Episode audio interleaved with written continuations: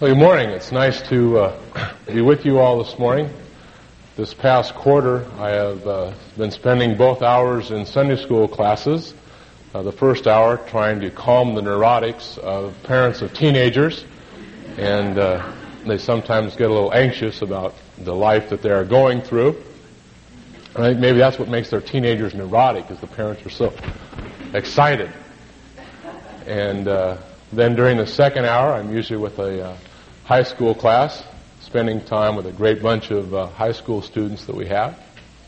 So it's good on this day to be with you. And as I was sitting here this morning thinking, well, it was a year ago at this time. That wasn't the last time that I uh, taught before all of you, but I did have the pleasure of being uh, with you all at New Year's Day uh, last year, and Sunday was on New Year's Day for those of you who can remember back that far. And we talked about uh, uh, some realistic resolutions at that time uh, out of uh, the book of Ephesians. Um, I know this because I looked it up. and uh, we were in Ephesians 4, and I just wanted to read that this morning to remind you to uh, spark your heart to see if God has been doing some of these things that we wanted Him to do in our lives. In chapter 4, I therefore, the prisoner of the Lord, entreat you to walk in a manner worthy of the calling with which you have been called, with all humility and gentleness, with patience, showing forbearance to one another in love, being diligent to preserve the unity of the Spirit in the bond of peace. And I hope that uh, this past year has been one in which God has been working in your life in this way, that you have been seeking to walk in a manner worthy of the calling that He has called you and me, all of us, and that He has been uh, promoting, developing humility and gentleness within you, and patience and uh, forbearance, and doing those things that would preserve the unity of the Spirit and the bond of peace uh, amongst us. Uh, I know he's been working in my life. Uh, he seems to always be working in the area of humility. Uh, with three little children, he works in the area of patience uh, a lot with me and showing uh, forbearance, being long suffering and enduring. So I would uh, hope that you could look back and see, yes, God has been at work in my life in this past year. As I come to the end of a year, uh, I tend to get just a little bit nostalgic, and I think of all the good things, all the fun things that have taken place in the past 365 days. That's because I would prefer to forget all the bad things that take place during that same length of time, as I'm sure some of you uh, prefer that as well. But if it is a bad year, um, then I tend to think, well, gee, I can really look forward to the new year. I can forget about what took place in the past, and I get very excited about uh, the upcoming year. And I feel as though the end of the year is like a chronological hinge for me. And I don't know how many of you perhaps saw the uh, animation on TV of how the Grinch stole Christmas, that great uh, Dr. Seuss story. But we recorded it at our house, and it is played regularly. I saw it yesterday. Um, and there's a scene at the end that I uh, love that uh, relates to my feeling like I'm on a hinge when the Grinch has his sleigh full of, to- of stolen toys from Whoville. He's gone up the mountain to the pinnacle, and his sleigh is up there on the pinnacle, and it's teetering. It could fall forwards or backwards. It's just kind of hanging up there. And that's sometimes how I feel at the end of the year, that I'm on that pinnacle. Um, I could go either way. I'm looking back a little bit. I'm looking forward, unsure about either place. But we all know that we have to look towards the future. We cannot live in the past or look back to the past because the future is inevitably going to come. There isn't anything we can do to, to slow it down. So we need to uh, look forward in that way. And uh, because of God's graciousness uh, in my life, the way He has effectively worked in my life, I can positively look forward to the new year, knowing uh, that He will work out in this new year things in my life just the way that He worked out the events in this past year. And perhaps some of you have looked at a year in retrospect to the events of January or February or March through the eyes of December. And you have found that what wasn't very clear in January or February is now much clearer in December. The way that God is working out uh, His plan in your life. And for those of us who have a relationship with God, uh, there is a verse in the Scriptures which uh, give us this truth that we can cling to and know that God is at work. And it comes in the midst of Paul's great theological treatise in the book of Romans. While Paul is desiring to plunge us into the depths of God's character, uh, he brings out this profound yet simple sentence uh, in verse chapter 8 verse 28. He says that I know and we know that God causes all things to work together for good to those who love God, to those who are called uh, according to his purpose. And the funny thing is, is that most, if not all of us, have heard this verse numerous times. Perhaps uh, we've even memorized it. Uh, I think it's on one of the navigator cards, so it's probably one of the verses to memorize. And yet, sometimes those things that we memorize, uh, we tend to forget the richness. We lose the novel, and it becomes mundane uh, because we forget to look at the details, the richness of the details, because we're so absorbed in catching the greater truth, the more obvious truth. And it's like sitting down to a meal, perhaps this Christmas, and looking at the whole meal and seeing that there are a lot of individual tastes that are to be enjoyed. And yet, because of our voracious appetites and desire to eat all that's on that plate, uh, we pass over. We miss out on the enjoyment of all the different kinds of food that are there before us. And so this morning, what I'd like to do is lead you on a meditative journey uh, through this verse so that we might get a glimpse of the richness of the details and enjoy those details and the whole of the particular truth that Paul is teaching us about the sovereignty of God and how that sovereign God is working in our lives for good. Now, this verse is not uh, suspended uh, in midair without any accompanying parts around it, such as the lights above are just hanging there and there's air around them. Nor is this text to be seen in isolation uh, from the rest of the accompanying parts of Romans. The first eight chapters of Romans I see as Paul talking about the work of the gospel in our lives. Uh, Paul outlines our need for salvation. He talks about our way of justification, our life of sanctification, and then our ultimate glorification. And in chapter 8, Paul is talking about how the Holy Spirit is at work in each believer's life. And just prior to verse 28, he talks about how the Holy Spirit is there to help us in our prayer life. And just after 828, uh, Paul gives us God's view of our life, how God views us as believers, and the way He is going to work uh, our lives out from beginning to end. And following this to the end of uh, chapter 8 is the conclusion, I believe, to the first eight chapters, where Paul uh, brings everything into focus, saying that nothing can separate us from the love of God. And that's very comforting for me, not to know about this characteristic of God, but because of who I am.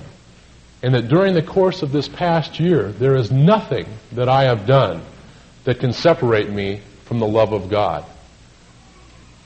And I look at that and I say, how great God is, because I know who I am. And that's what makes it such a comforting section of the scriptures for me.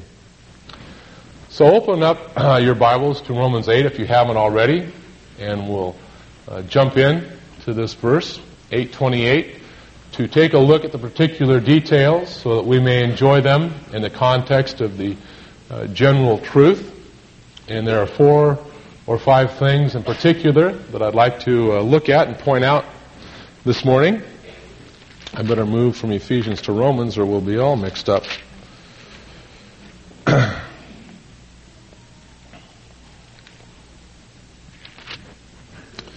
As Paul says, and we know that God causes all things to work together for good to those who love God, to those who are called according to his purpose. The first detail I'd like for us to notice this morning are the people to whom Paul has made this address. It's not an unconditional promise to everybody, but he says to those who love God. Now, if we were to uh, pick up a Greek text and have any understanding of how it would come together, it would say something along this line. And we know that to those who love God, all things work together for good.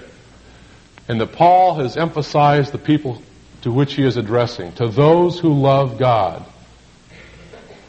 And I believe that the New American Standard rightly puts in the idea that it is God who causes all those things to work together for good. If you have an NIV or some other translation, it may be stating this verse in a little bit different uh, than it does in the New American Standard. But the idea is that it is God who is behind all those things that work together for good. And who is he working for or on behalf? To those who love him. And unfortunately, you and I know that there are a lot of people in the world who really do not love God. And it saddens us and it greatly saddens God that those people exist. Not that they exist, but that they don't love him. And yet we also know that there are a great number of people who do love God. Those of us who are gathered here this morning, hopefully that we are in love with God, that we want to develop our relationship with Him. We know that to do that, we have to initiate the relationship by asking uh, Jesus to be Lord and Savior of our life, and then choose to live uh, that righteous uh, lifestyle that God shows us in the Scriptures. And in that way, um, we know that Paul is the one who is talking to us, and that we are in partnership with God. The ones who love God, that's our perspective. And then God's perspective is to those who are called according to His purpose. We really need to see ourselves as in partnership with God. We are hooked up with Him. We are partners with Him in life. And He is going to work with us in life as that partner. So cling to that, that it is those who love God that God is working on on our behalf for our good. Then the second aspect of this verse uh, to note is the idea that God is working for good. Now there are all kinds of philosophies by which we can live life. The Epicurean says, uh, eat, drink, and be merry, for tomorrow you don't know if you'll be around. So when it comes New Year's Eve, have a good time. Live it up, because you don't know what's going to take place on New Year's Day. And then you have the cynic who defies fate to do its worst. And this person is so caught up with the negative elements of life, they're a pessimistic person. And the negative elements overshadow the positive elements, and they see fate as just a cruel master. Then there is the cynic uh, individual, or the stoic individual. And this person uh, sets himself to do whatever is God's will, or to be uh, used by God in whichever way God chooses to use this person. If it's for greater good, that's fine. If it's for suffering uh, and pain, well, that's fine too. He will resolutely set his face to take whatever comes his way by God. And then there are the humanists around us who say that, well, I will do whatever I enjoy doing because that's the right thing to do. You see, I am the center of life, and life revolves around me. So whatever is good for me, that is the greatest good. And we as Christians shake our heads and say, no, none of those are the proper way to look at life or to live life. For us as Christians, we know that the good in life is to work in concert with God to the glory of God. You see, that's why we're here. Is to grow up into maturity and to bring glory to God so that we might be a reflection of His glory to the people around us. And that, that's because a Christian perspective is one of being spiritual as opposed to the material. And it's one of being uh, eternal as opposed to the temporal. And it involves good, well, I should say it involves positive as well as negative aspects in life. God sees that in order for Him to be glorified, it may involve the joyful things, the fun things, but it may also involve the hard things, the suffering things. And that's very hard for us to understand. You see, we live in an affluent society, and in this affluent society, we define good in terms of what feels good, of what looks good, of what will meet my immediate need and bring me enjoyment. And that's not necessarily how God looks at good if He looks at it that way at all. And what tends to be uh, the things that bring about suffering and pain, we denounce them as evil, as wrong, as uh, an injustice, inhumane, because they hurt us. And yet, really, the good in this verse that Paul's talking about is the good that draws us closer to God, that makes us more Christ like, that brings about the advance of the kingdom of God. So, that is the good that Paul is addressing. This last week, I came across this quote by Vernon Grounds that I thought I would share with you. And most of you uh, know who Vernon Grounds is. If we are exempt from disease, if our bodies are never stabbed by pain, if we always have money in our pockets or reserve in the bank, if we live in modern homes and enjoy the latest luxuries, if we can dress well and take long vacations at the seashore, that we consider good. Unfortunately, we find ourselves victimized by a materialistic civilization, and despite our Christian faith, we subtly equate comfort and goodness. In the same way, we tend to equate success with goodness. Or yet again, we tend to equate pleasure with goodness. And yet such equations are a million miles removed from Paul's basic teaching. And because of all these our false equations, we have trouble with Romans 8:28. Our failure to grasp Paul's conception of the good changes what ought to be a soft pillow for our hearts into a hard problem for our heads. You see, neither I nor Vernon Grounds would say to have nice things, to have a house and furniture and a car and toys for kids are a bad thing at all. But it's where is our focus? What do we consider to be uh, the ultimate good in life? In 1812, William Carey was a missionary in India with a few other men in, uh, I think, the town of uh, and a fire uh, gutted out their building where they worked and where they had all their materials stored. They were literally wiped out of years of translation work. All the paperwork gone, all the materials gone. The only thing that survived were the printing presses. and he makes uh, this statement of the loss. The loss of manuscripts referred to included portions of nearly all his Indian scripture versions, all his Canarese New Testament, two large Old Testament books in Sanskrit, many pages of his Bengali dictionary, all of his Telugu grammar, and much of his Punjabi, and every vestige of his well advanced dictionary of Sanskrit, the magnum opus of his linguistic life. And you say, well, so what? I mean, I don't care about Bengali dictionaries or Punjabi or you know, several other of these things. But to these men, these were the keys that opened up the doors of ministry for them, that allowed them to do the work that they felt God was calling them to do. And you say, how could good come out of that?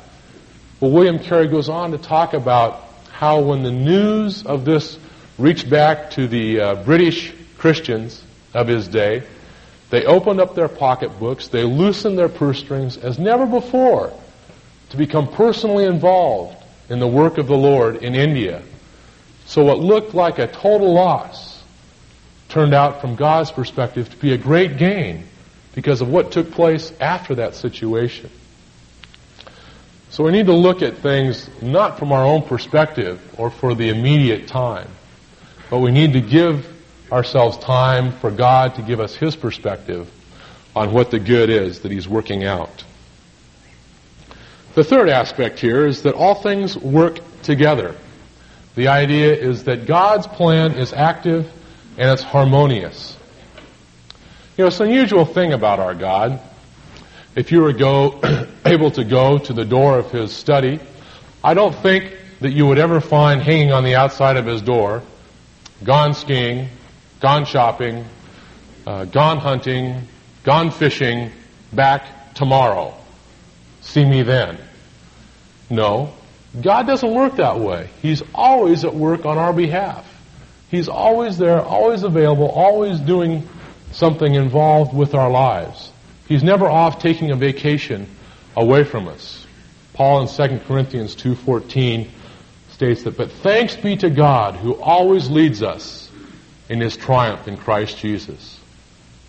It says that he is always leading us in his triumph.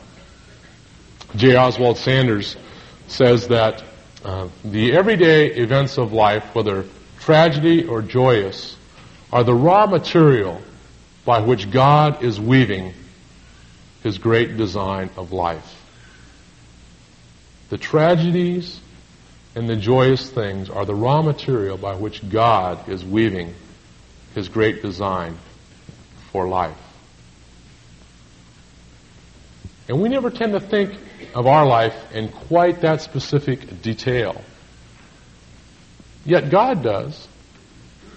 God thinks of our life in great detail. And we tend to look at our life sometimes as, as having very unrelated parts from one day to the next.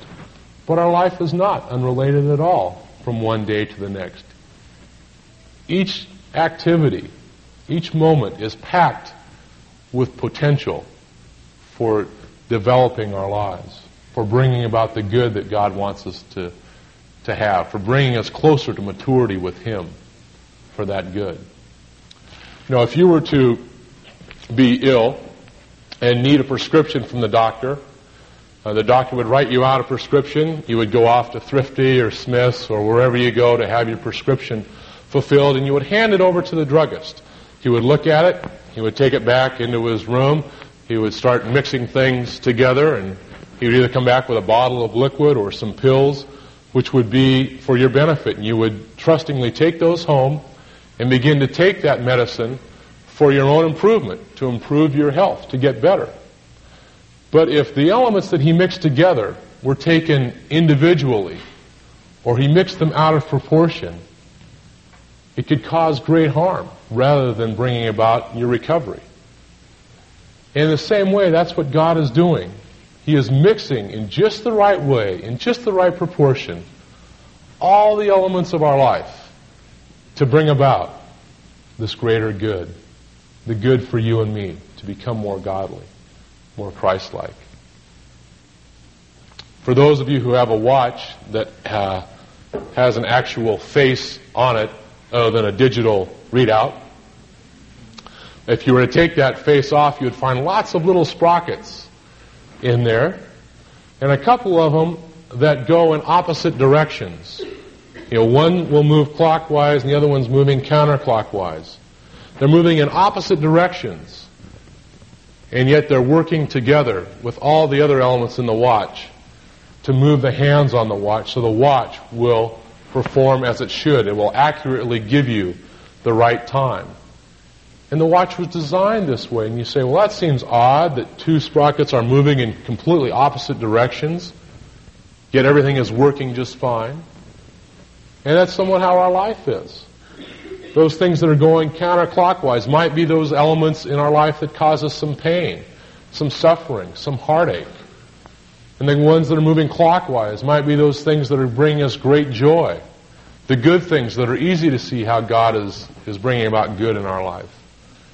And yet God's working both of them together, around and around, so that we are just where He wants us to be in being conformed to the image of Jesus Christ. So we need to understand that the good here, or that all things are being worked together. And that's the last element I'd like for us to look at, the idea of all things. Now there are times in which theologians spend innumerable hours looking at a phrase like all things. And they scratch their heads and they say, all things. Now does this all things mean all things? everything? Or does this all things mean some things, but not everything? And they will have great debates, and we'll have great debates on staff meetings on Wednesday mornings as to whether all things are all things. But I think in, in this passage here where Paul is talking about all things, he is trying to be uh, in, inclusive. He's not making a generalization such as you or I might make. Uh, say if uh, the wife was to say, my husband never picks up his socks. And the husband would say, hey, I can remember at least two times this last year I picked up my socks. So the never would not be quite accurate. But here Paul is, is being all inclusive when he says that all things in our lives as Christians are being worked together for good uh, to those who love God. Last night I was uh, looking back through a chapter in Charles Colson's book, Loving God, uh, one I had been exposed to earlier. And it's a chapter about the Russian doctor. His name is uh, Boris Kornfeld.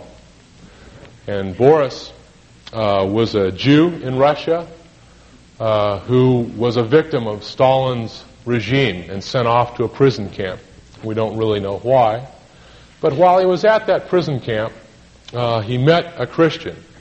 And as a Jew, he wasn't real excited about Christians because of the Christianity he had seen in, in Tsarist Russia, which was very anti-Semitic. But the uh, flavor of this person's life began to rub off on Boris. He began to see what Christianity really was like. And as the time passed, Boris became a Christian. But the problem then was that he had to begin to change his behavior. Jesus so infected his life that the hate that he had for the uh, government, for the people in the prison, for the uh, guards in the prison, that all began to change. He had to see that he could no longer hate them. And if he was operating on them, he had to do it honestly and fairly. He couldn't leave loose sutures which would come apart and the person would die and no one would know. But as, as he was going through this transformation in his life, he realized that he needed to turn in an orderly for misconduct. And as he did that, he knew that he was probably signing his own death warrant. And from that time on, he could not go back to his own barracks to sleep because he feared that he may never wake up. So he would attempt to grab bits and pieces of sleep while he was working in the hospital. And in this newfound freedom that he had, he felt so strong from the freedom of Jesus Christ as opposed to the imprisonment of his surroundings that he had to tell someone about this because the prisoner who had led him to the Lord had been transferred. And Boris felt, I've got to tell somebody else about this tremendous freedom that they can have while they're in this prison. And so at the right time, at the right opportunity, he had a patient who seemed destined to die. And so Boris spent time as he was working medically on him, explaining uh, the gospel and who Jesus is and the freedom that he could have. And this was in the evening, and they were really not quite yet finished, but uh, they had to go their separate ways. And uh, the next morning, the patient woke up and hoped to hear more from Boris. But he didn't. All he heard was a scuttering of noise. And he found out that in the night, the orderly who Boris had uh, uh, turned in had come back to kill him and had succeeded. But the words that Boris gave to this man sunk in, and he responded to the gospel. And he became a Christian as a result. And he survived the camp. And he went on to give us many words. And that man was Alexander Solzhenitsyn. And we look at that and we say, well, we can see the good and what God did in the life of a man like Alexander Solzhenitsyn. But what about the good for the doctor? And I confess I don't understand. But remember, we're not talking about good in terms of creature comforts. We're talking about good in terms of God's perspective, of about advancing the kingdom of God, about bringing us to maturity. And we have to be willing to accept the fact that there are going to be times of suffering and emotional pain and physical pain for which we really don't understand. But the basis for that is that we can trust in the character of our God. That He causes all things to work together for our good. And scripturally, we can look at the examples of the life of Joseph, who said in his own words, what you, to his brothers, he said, what you meant for evil, my suffering of uh, the pit, of uh, being sold into slavery. And when he was in Egypt, he was in prison. He said, what you meant for evil, God meant for good. But he couldn't see that until he was on the other side. Or what about Job? Or Jonah? Or the Apostle Peter? Or the Apostle Paul? Or the life of our Lord Jesus? There were good times and there were bad times, but God was at work through all of them, bringing about the good in each of them, drawing them closer to Himself. And as we look at the rest of, of that chapter, we see the illustration of God's character, of His goodness. And I just want to skim through it to encourage your hearts this morning. In verse 32, He who did not spare His own Son, but delivered Him up for us all, how will He not also with Him freely give us all things. See, I can trust God because God loves me. How do I know that? Because He gave His own Son up for me, a sinner. And I have to, in turn, love God back. And when I love God back, that means I have to trust Him even though I cannot discern everything that He does. Love has to trust even though it cannot discern all that's going on. And farther down, but in all these things, verse 37, we overwhelmingly conquer through him who loved us. For I am convinced that neither death, nor life, nor angels, nor principalities, nor things present, nor things to come, nor powers, nor height, nor depth, nor any other created thing shall be able to separate us from the love of God which is in Christ Jesus. What an encouraging word and a way to begin looking at the new year. That as you face that new year, regardless of what takes place during that new year, we have the confidence of the character of God, a God who loves us and who wants to work good in our lives to conform us to the image of His Son. And on the surface, I'll admit, I don't get real excited about it at times. I'm not excited about the suffering that I'm going to have to experience through this year that I don't even know about yet. But that's the truth of, of God's Word, and I need to adjust myself to accept that. All right, David, why don't you come on up and lead us in a closing. Father, we just pray that you would uh, build into us the very simple, believing trust that what you do in our lives is ultimately for our good. Pray that you would make our faith strong in the times when we tend to weaken and buckle under the the pressures that come.